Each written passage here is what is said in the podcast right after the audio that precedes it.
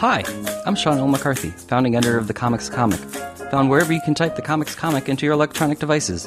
Welcome to Last Things First, the show that asks comedians about the historic lasts and firsts in their lives as their comedy careers have blossomed, from young people with dreams to adult people living those dreams, or still dreaming. Questions both big and small are asked and answered. It's hopefully both amusing and illuminating. Billy Wayne Davis is a comedian who has performed on Conan, Last Comic Standing, and Comedy Central, lent his voice and producing skills to Squidbillies, hosted a travel doc for CMT called Morgan Spurlock Presents Freedom, the movie. He's opened for Sturgill Simpson, and he's worked with Sacha Baron Cohen on both Who is America and Borat subsequent movie film. Davis has just released his second stand up comedy special, Testify, which premiered exclusively on the Moment platform in November 2022. He sat down with me to talk about taking risks in comedy, his previous experiences in and around Seattle, fatherhood, and more, including his new special. If you like this conversation, please consider subscribing to my Substack called Piffany at piffany.substack.com so you can read bonus commentary on this episode as well as more comedy news and insights. Thanks in advance, and now that that's out of the way, let's get to it!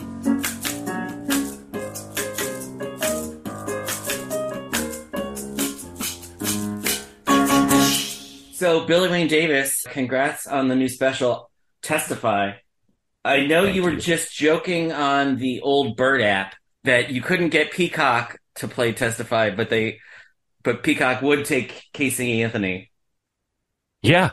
No, that was I mean, when they passed, I wasn't like, you know, that's part of the the whole game, but then when they started promoting that, I was like, "Hey, y'all, that's that's hard not to take personal." Do you know what I mean? Where it's like like I worked like I'm just like I'm really good at what I do and I worked really hard. I think like I wouldn't present this to you guys unless I was like, you should buy this. Like it's good. And then they're like, yeah, we got this lady who killed her kid. We're gonna we're gonna give her some money. And you're like, not only do you, not only do you have a talent in stand-up comedy, but you also have not killed your kids yet. None. Neither. None. Like it's, I love them both. It is. I've never thought about it. They're annoying. I tell them to shut up sometimes. That's the worst. That I. That's that's my worst. Every now and then, Mhm. I'll be like, just shut up. Do they know that their dad is a stand-up comedian? Uh, I mean, I have a 13 year old that is becoming quite aware of it, I think. Uh, and then the three year old, you know, he knows we're funny. That's what he Mhm. says. He's like, With, he's like, with the teenagers, has that changed the dynamic? Where they're like, "Oh, I know what you're really like." um, probably in a good way. Because I've never been like a hidden who I was or any of that kind of stuff as a dad. I was never like I've never been like in your face about stuff either, but it was never like if he was curious, it's like, oh, here's what this is and this is um so no, I think he's more interested in it. I think he has a natural taste. He has a good he has good taste in comedy naturally. Like he was into The Simpsons and some some of that stuff that I didn't necessarily influence. So, but the things he, you know, he watches all kinds of stuff, but the things he gets into are really good. So that's nice. Not all the things are really good. But Does that mean the 13-year-old has or has not yet watched Borat?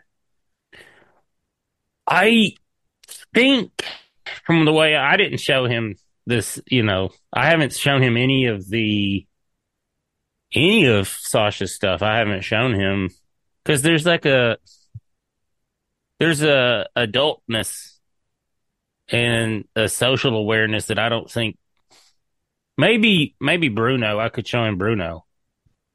Uh, but I mean he everyone's gonna laugh because it's just he's he's a clown, so it's he's a very talented clown, so it's very funny anyway. But the context is, but he watches South Park all the time, and that's pretty fantastic. Well, I, I mentioned Borat specifically because, of course, you got involved in the subsequent movie film. Yes. No, that was. I think his mom, because when it came out, he was at his mom's house, Mhm. and I think she showed it to him. Because I wouldn't. I kind of. Did he know that I that was you? she yeah she was like hey your dad's in this movie kind of thing and uh but no one knew i think she watched it because like everyone was watching it and then at Mhm. the end people were like whoa because that's what because you know i can't promote you can't promote- Right. yeah. you can't tell like you know my my current wife knew but his mother didn't no one knew outside of our little immediate Well- family he didn't even really know How did you get involved in his hijinks? Um, well, I did the Who is America is the first thing I did with him, and then you know Adam Lowitt. okay, from the Daily Show and stuff like that. Yeah, he was an EP on Who is America, Okay. and he called me one day all weird, and we just kind of knew each other like from my short stint in New York City or when I would visit. because he knew me as stand up and stuff. But and then he just reached out through I think Brendan Walsh is who he got my number or something through, and that's why I was like I don't trust this because Brendan was involved because you know he's just a prankster. So Right. um and then Adam was being kind of cryptic, and uh, he was like, "Listen, can are you available tomorrow? It's for a Sacha Baron Cohen thing." I was like, "Yeah, man, you just lead with that. I do whatever that dude needs." Mhm. Um, I'm a huge fan, and then it was months before that we went to shoot or anything. It was just like one day in LA at this hotel, and they were working with the character and stuff, and then so I just like literally after that day, I was like, it was like one of those LA days or like a New York day where you're just like, that's why you live here because weird shit like that happens. And that was a mm-hmm. fun day to, I met this dude who, and kind of worked with this dude who I really love and admire and got to kind of see how it works. Right, cool. but for Who is America, you can you can stay behind the scenes on that as a consultant or a writer or whatnot. But for the Borat subsequent movie film, you also had to put yourself out there because you were part of the the fake band that that happened in Olympia, Washington. I it was the M, I was the MC of the, event. I was Yeah. hosting the, uh, So, So, you, uh, that's yeah. the, that's the that's the one event in that film where Sacha t- says that he actually ran back to his trailer in hidden fear, and they drove away, and so yeah, it was, I wasn't, I mean, I'll, I'll obviously this- people probably aren't pinning that on you at the time, or are they? Oh no, they was. I don't think that people ever to this day, unless they probably don't know I was involved. Mhm. Like to this day, I bet they don't. Someone would have to like point it out. Like there was no way. Um. No, that was funny. It was like because I did, you know, I worked on Who Is America quite a for for a good stint, and Mhm. then I got a call from one of the producers on it, like just from one of those numbers. You're like, "Oh, I can't remember what this is from, and uh, they're like, "Hey, can you come do this thing with him?" And I was like, like it was like during COVID, so I was like, Right. I was like, um, sure, yeah, uh, and it was like this crazy Mhm. protocol, and they had like a machine that like was one of the few in the on the country. oh, for could- for testing and safety. Yeah, it was like a whole thing. But the funniest, yeah, and because they were just like, we need you to host this thing to do this thing, and I was like, yeah, I can do that. Yeah, and then they- did- afterwards, like some people I didn't, some new people on the uh on the movie hmm on the production I didn't know from the other part. Uh, Right. they were like, "Wow, they said you were perfect, and you were perfect." I was like, "Yeah, no, I knew what to do. This is yeah." so when when the event was actually transpiring, how did you feel? I mean, it was like a. I had a mask on, so there was Mhm. like a couple parts where I could like kind of giggle, where I couldn't when I was working on the other thing because I was Mhm. just like, but. I mean, I've said this before is like, I've worked so many big events that none of that shook me. I knew how to, I knew, I know how to move in crowds, especially big crowds. I know how to get through stuff. So none of that scared me. And then I grew up around, I mean, I'm a hillbilly from East Tennessee. So the gun part didn't scare me that much. Mm-hmm. I was aware of it, but I've also said, like, and you've seen the special, like, you know who wants to use a gun and who doesn't. And none of those people really want, I mean, there was a couple people that I was like, I'm to, I'm to keep my eye on, like, this kind of person. Mm-hmm. Eh, but there was also a bunch of security there with us that I was like, they were scary to me. So I was like, that's good. When the commotion happened, mm-hmm. you know, it was interesting because they were everyone was un, unclear. You could tell what was happening, and then some people had figured it out, and then the chaos happened, and then I went back on stage after that. After they like kind of chased him around, mm-hmm. and then they got in a thing and left. And then my whole thing was like, I'm the MC of this event, and this is my part. So I went mm-hmm. back on stage, and there's like one of the dudes running it. He had like a pistol in his thing, but he was in a suit, and it was like, yeah, it was kind of comical. The whole thing's funny. And I was like, hey man, you need me to? There's like another singer, like a real singer, supposed to be like a country music singer. Mm-hmm. I was like, you need me to introduce him, and he's like, oh no, dude, we're good. This is chaos. We'll take care of it from here. He's like, thank you so much. I was like, no problem, man. and I was like, man, they okay. Like he like shook my hand and stuff, and in my head was happening. I was like, I don't know if they'll use this, but that's such a funny, like to me, I was like, that's really funny. Uh, but then I left and then because like you said, I knew crowds enough that they're, they're looking at this other thing, this other nonsense. So I just walked right through them and then out and wherever I. Right. Because from your perspective, it's just like being a, uh, an MC or or even a feature or headliner at some. And it's not the craziest show I've ever right. Done. It's some weird, it's some weird one nighter in the Pacific Northwest. It's like, yeah, this. It was not. none of it felt out of place except for I was like, "There's about to be." It's good to know that the chaos is coming. Uh, that's mm-hmm. Because, like you said, like most of those, most of doing stand up for a living until you get famous is just chaos. You're playing into chaos for a lot. So none of that. The most shocking part of it to me was like they needed me to get the crowd closer. You know, because it's like in this field. Right. And people plop down. There's like speakers all day and stuff like that. And I was like, oh, that's, I was, that was the only part I was worried about. I was like, because when people plop down with their blankets or their chairs, mm-hmm. I was like, they don't, that's, it's like a, it's like a flag almost. We're like, this is mine. We're not moving from here.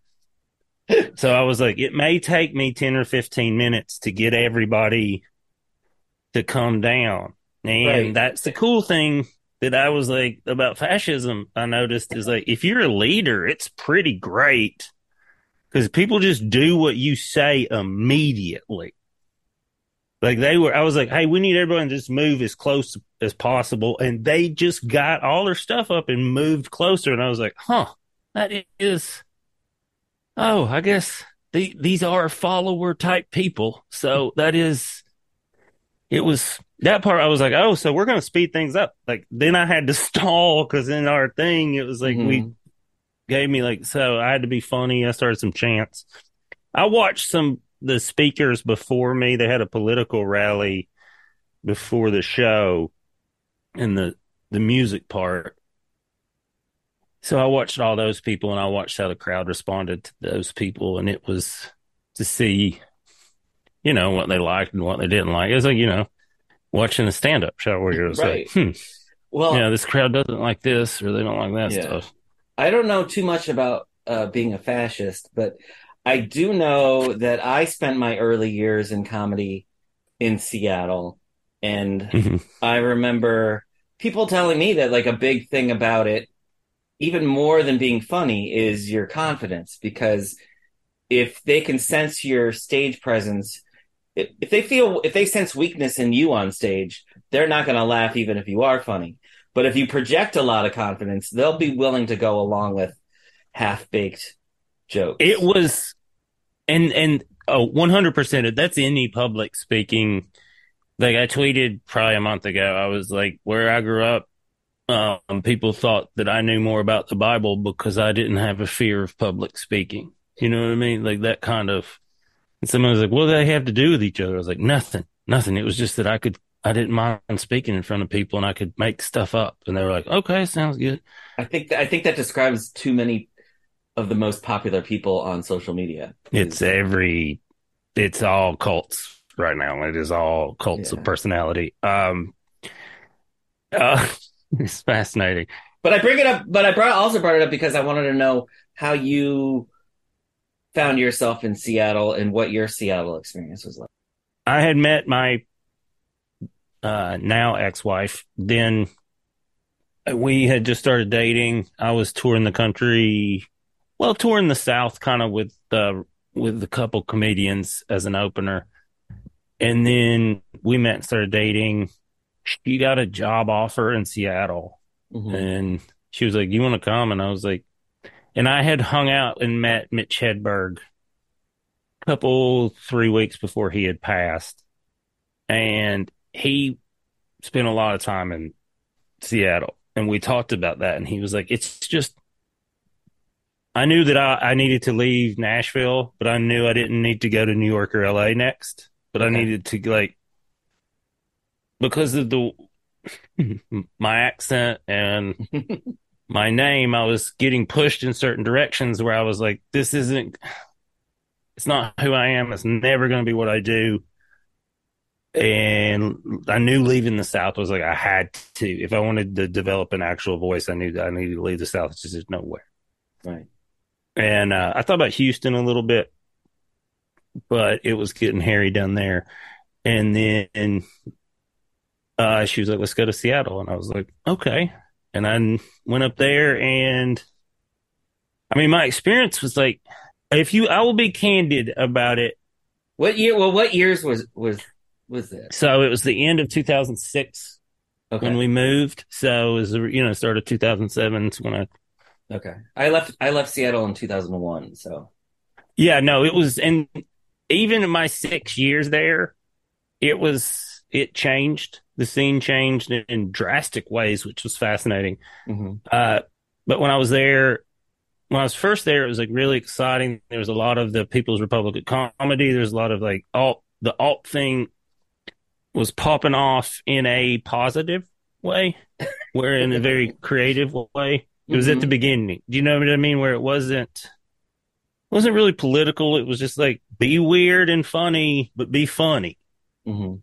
Um, so that really, that was really fun. And then what I recognized, because I was also touring, I was still opening with people, so I would fly out. And then what I recognized uh, was Seattle that I didn't anticipate. Was Seattle has this, the Northwest has this incredible scene, like comedy thing Mhm. that a lot of like a regional uh that you can and I've told this this uh, like uh there's a kid uh Chase Myers that moved from Louisiana up there. And I told him I was like this is I gave him the secret. I was like here's the thing is like if you, it's a great place to go develop because you can if you live in the city or near the city you can get up every night of the week. In most places you can't do that. Like uh outside of the big, big cities. Mhm. you can get up every single night. I was like and there's also tons of like casinos and bar gigs and all these like things that like they're totally different types of stand up but if you work them all it'll just make you amazing. Like and if you get through it you know it's like one of those things. But but, like, it toughens rec- you up in so many different ways. Yes, and I recognize that, and I think I had the the advantage of being like already touring when I moved there, Were you were you touring with that- Ralphie at that point? just barely, just a Mhm. little bit. Like like enough that we were like buddies. We had become friends. That kind of like, but not like. I had done like one long tour with him at that, like at that point, like a couple months, Mm-hmm. and then, yeah, that was like, yeah, it was like the beginning of it. I guess is when I moved there, and so I had this, but Nash, you know, being at Zanies as my home club, I had a, a a different type of education than most people get because of the showplace aspect of it's a true A room where there's just every type of headliners coming through there, Right. big acts, and I, I was a house MC there, so that like that sped up my comedy knowledge of how the business worked and how it wasn't what you, these scenes will make you think the business is. So I had that advantage, like going into Seattle is like, I recognize there's these clicks happening and these, and that happens in any city or any scene. But then they would stop doing each other's shows for, Mm. and I was just like, oh no, this is not. Okay, so I'm just going to keep doing every room I can and just kind of, and then I had my own drama with my relationship. So that helped stay out of other drama. But it was like, as far as comedy, it's a wonderful, I don't, it's also can be very toxic. That's why I was like, I'll be candid about it because of what I'm talking about, because it gets insular and people don't want, some people don't want to leave. Mm-hmm. So they get in their own thing and then they get territorial about it. Just, it is what it is, but it is like, I've never understood that part of comedy, the territory part. I think even with with social media and right now it's TikTok, but before that YouTube or podcasting, you can do comedy from anywhere. But mm-hmm. back back in the early 2000s and before then, these scenes can can be great because they're outside of the industry, but then at the same time they can be too far outside of the industry and, Oh, and, exactly. and So- kind of like operate in like a little echo chamber or an umbrella or Well, in. Houston, that's the first place I met people that like these brilliant comedians that I'd never heard of. And I was like a comedy nerd. Like I knew if anyone, cause of, you know, even stuff I didn't know about because of Zanies, I would find out about because they would bring, and like I understood a lot of the uh, black acts and stuff because of Zanies and that thing. And then I was like, who are some of these Texas com, like who are these people? And they're like, oh, they only do shows in Texas. And I was like, what? And then they just start naming cities and you're like, oh, and they're like, they don't have to leave Texas and they don't want to. And I was like, huh. Now it's harder to do that now. uh, Like you, know, but like then when comedy was like a booming, hmm not boom boom industry, but like there were more clubs operating and it was like a, uh, it was before they started booking reality show people. Let's be honest. That's what it was. And then it, it kind of took a, a dive. Yeah, well, reality show wasn't a thing to make people think that they could be that. like that. No, I guess I when, know. when I was in Seattle, the only person w- I ever had to deal with like that was Kato Kaelin. But he had a comedy background before his OJ connection. I did a show with him in LA, of course, uh, at a health club, and he's like, he's delightful. It was like my wife and I left, and I was like, I can totally see where like that dude's just a good hang. Like where you're Right. just like, I mean, just stay in the house if you need to. He's always that guy, like, hey, what's up, man? Uh, yeah, I take care of things when the juice isn't around. yeah, no, yeah. He was like so delightful. I was like, oh, yeah, he's great. Um, and I could see him being like, this is, this is not fun. What's happening? You know what I mean? With his whole life.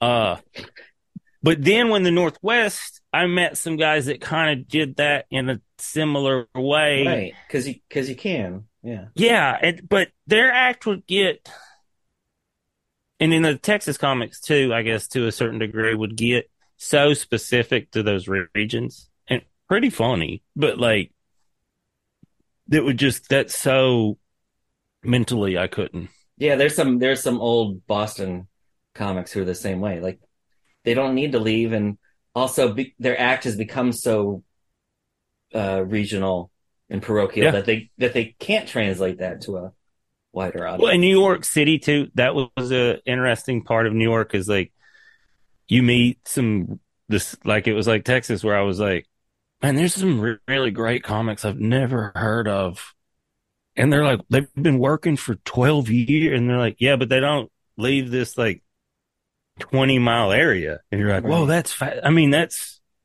that was equally I was fascinated with that. I was like, that's kind of cool.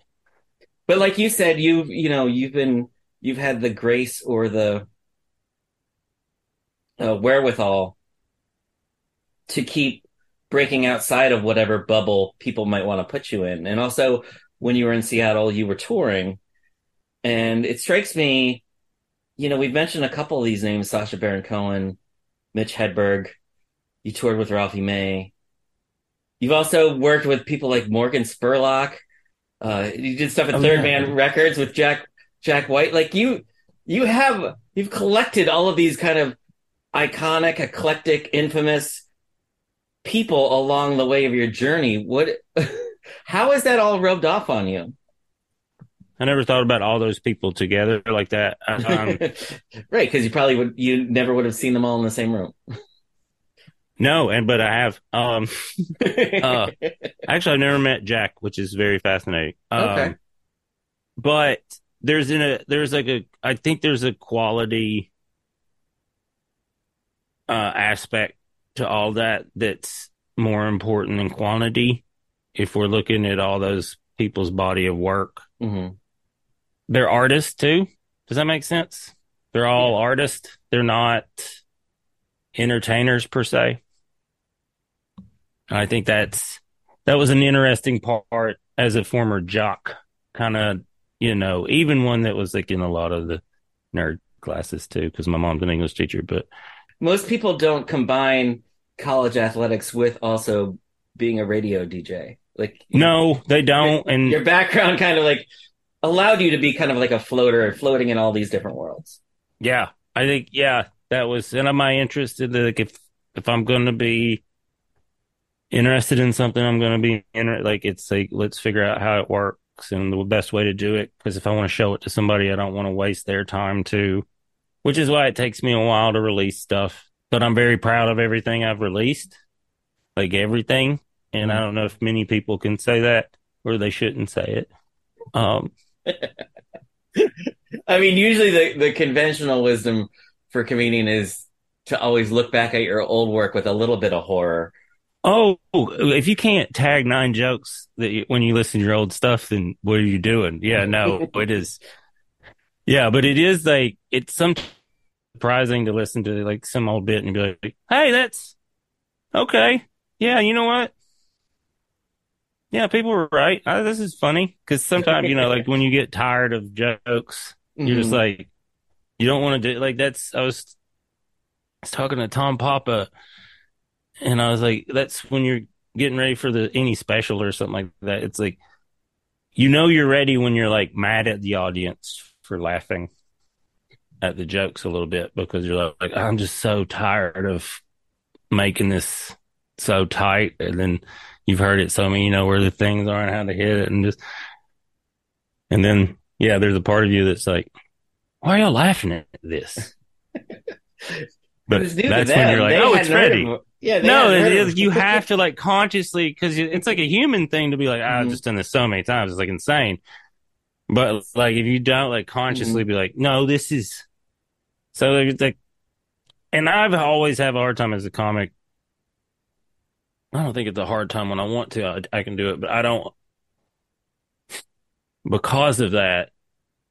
And I think like I've been always amazed by like comics that do their act the same way every night Mhm. and I'm not knocking it. Like it's like Seinfeld does that. It's he's, you know what I mean? Like it's amazing. Regan to some degree does that. Um, I can't do it. Like they, I like I'll do the same bits, some like, but never in the same. Eventually, you know, when you're working to do something for TV or something like that, it comes together. But like when you're on the road, it's. It's, I just, I feel like you're just kind of playing every night with the room and what you've got. It's just, that's when it's really fun, I think.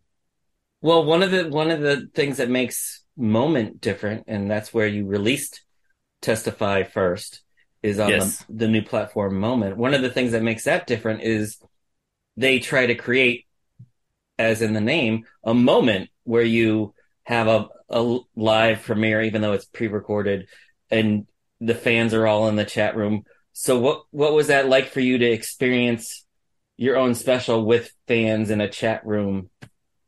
Well, I did. Okay. It was, it was inter like, it was interesting. I didn't fully grasp what we were doing, if I'm being honest. So I didn't Okay. promote it great. Mhm. And I don't think, I think what, when people figure out what it really is, it will, will be cool. Uh, and we're like the, you know, we're the early part of it. Mm, But the the neat thing was like we did a Q and A afterwards, and that was really.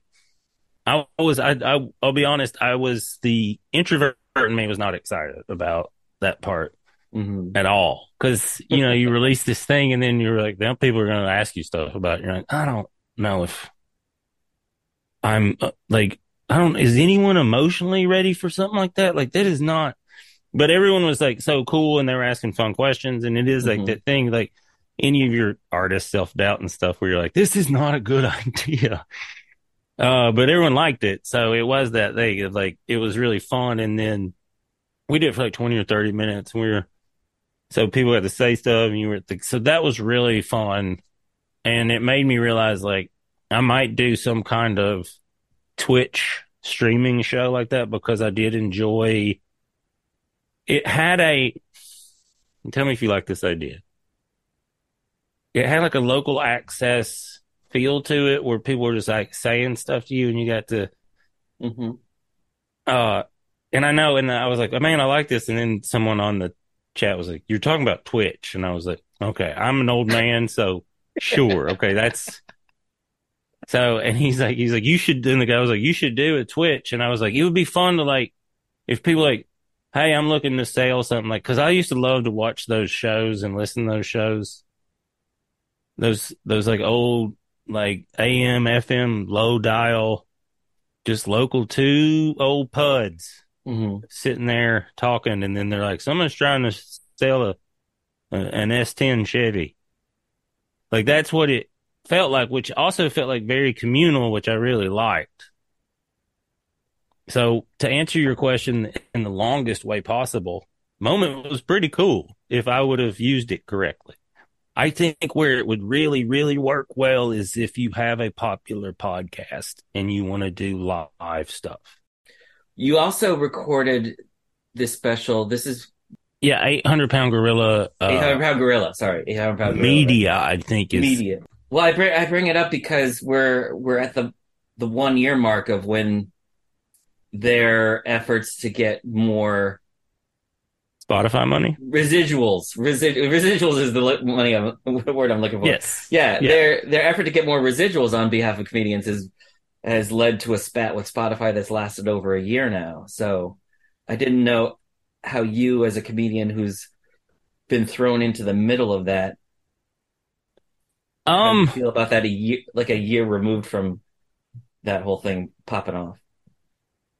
here's the truth of it is they they weren't we weren't getting much money from them anyway. It took so many it's not like music where people are gonna play your stuff a gazillion times and even then those dudes aren't getting much money either. Uh where we make most of our plays is from Sirius XM. Uh they pay a decent thing because my parents are teachers and I have a his in, in, interest in like history or whatever is like I kind of understood the what they were doing. I understand the numbers game we're trying to play with somebody like that. Now when they pulled all the things out, that was a fascinating move. But they it to me it just showed that they knew this isn't this doesn't people aren't coming here for this, so it doesn't matter. Like they wouldn't have done that. Do you know what I mean? It was Right. like it wasn't like a. It's like yeah, just kick them out. This is it makes more sense. It doesn't. Right. They wouldn't do that if you were Taylor Swift or Harry Styles or Yeah, it, no, God no. But it is a weird. It'll get people's attention, I think, and then it'll have to take somebody like a like you know like Taylor doing the thing with Ticketmaster. Now she's doing it now, you know, the Congress and stuff is involved and all that, but she's pushing that now because her fans were like, "Hey, what the hell?" But, but like she, right. everyone Why knows what that three thousand dollars for a concert ticket? Yeah, but she knew going in, but it's also like they make everything easier because they own everything and then they own all the venues, so they you even someone like her kind of has to do that for just like a just like it's easier hmm unless you want to create a whole corporate like nine corporations and hire a bunch of people to do it for you. Which she could do. Um but Who, who who could do that in comedy? Do you think? i think there's people already doing that i think kevin hart's all in house pretty much. Uh But I mean, would it take someone like Kevin to he has his own network to? Um, but I mean, to push the the needle for Spotify to, or, to like leave not just Spotify, but Apple and Amazon and all, because most of those platforms don't really pay that much per stream. So, is there a comedian who can kind of no change that that argument on behalf of comedians, or no? No, because and it, Kevin's is all in house, and he does like he has his own network, right? The Mhm. LOL thing and all that. But uh, he's an impressive businessman, so he has his own industry that they're not even. He doesn't. Him going, I like, I, I think people just come to him anyway now, so they're not going to Apple through that way Mhm. to get him, like unless it's his movies or something like that. Like all that stand up stuff, it's through Netflix or whatever. Uh Rogan is interesting. He could leave Spotify after his deal, and then if he started dogging them or whatever, he has the some kind of pull that it would make a dent. True. I mean, after all, it was it was Rogan all those years ago, pre podcast, who who pushed the comedy store on Carlos Mencia and got people thinking about joke thievery for the first time in a long while. Yeah, no, it's uh, uh you know, I don't know if Joe set out to have all this power. Uh, no, I don't think I don't think he did. I don't think I think it's a responsibility he doesn't care to have. But uh, I do think he could like the same reason they wanted him in that space, same reason they wanted Last Pod in that space. And then, but once they let him go, I am interested to see what happens there. Uh, Like, and musicians could take their music off there. Like that's another thing. Like Neil Young doing stuff like that. Like that was, and what he did, I think, was it Neil Young did was just bring up this conversation. Is what he was doing about like, hey, this needs to be talked about and it's not talked about. So hey, or I'll talk about this or threaten this thing that whatever. right. And that worked. It's like he understands the media. Neil Young does to a certain degree, but until there's antitrust stuff, this is not going to be solved until the government comes in and is like, you guys can't do this, and like we have to. But You mean you mean Billy Wayne Davis and I didn't solve it right now? I mean, we could solve it, like mm-hmm. like You solution and I, wise. you and I didn't. like implementing this podcast that you're the- the listening to right now didn't solve it. I just get frustrated. It's the execution of Mhm. the of, of these plans I keep making. Well, be. yeah. Well, I know you said earlier that uh, you don't feel like you did a, a solid enough job promoting Testify, uh, but hopefully this podcast is popular enough to get Yes. people looking it up, whether it's still that on McCarthy Moment. bump. yeah, McCarthy whether bump. it's whether it's no, even if it's no longer on Moment, it'll be on a platform near you soon enough. Yes, it's an on moment, maybe a couple days, and then after that, Yeah. yes, wherever you platform, it will be. I don't know if it'll, I don't think it'll be on Spotify. I don't think my production, my label has a great relationship with them. Right. Well, who knows? Maybe this is the time for 800 pound gorilla media and Spotify to Go get them, gorillas. roast, get roast, 'em. chest, roast chestnuts over an open, over an open fire and It's- under the mistletoe. Well, someone, at least someone's looking out for us, which is nice for a change. So, because we don't look out for each other a lot. Not nearly as much as we should. No, but, but we're all mentally ill, so it's tough. Well, Billy Wayne Davis, thanks for at least being mentally ill with me, Of So course, I'm not- anytime. so I'm not alone. Because uh, Yep. You never are. yeah, we never are. So thank you so much. I really appreciate it. Thank you. I gotta go pick up the kids. All right, It's- go yeah. go pick up the kids. Don't be a Casey Anthony. Oh, Who's- who's well, Peacock? she's got a fucking special out on Peacock right now. You get it out. Yeah, don't watch that. Watch Billy Wayne Davis testify. Yes, Thanks. yes.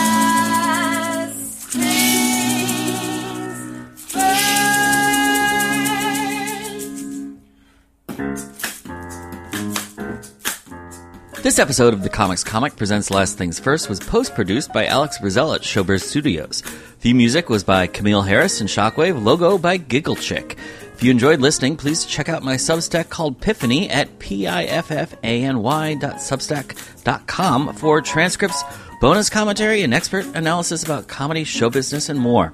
I'm your host, Sean L. McCarthy. Thanks for listening.